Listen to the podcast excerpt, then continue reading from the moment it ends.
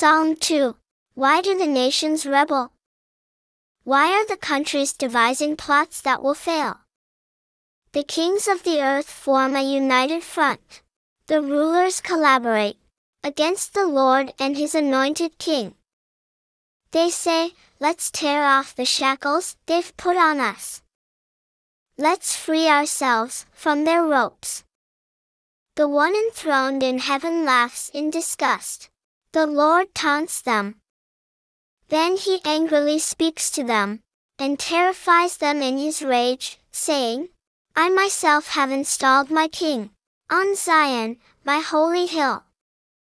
The king says, I will announce the Lord's decree.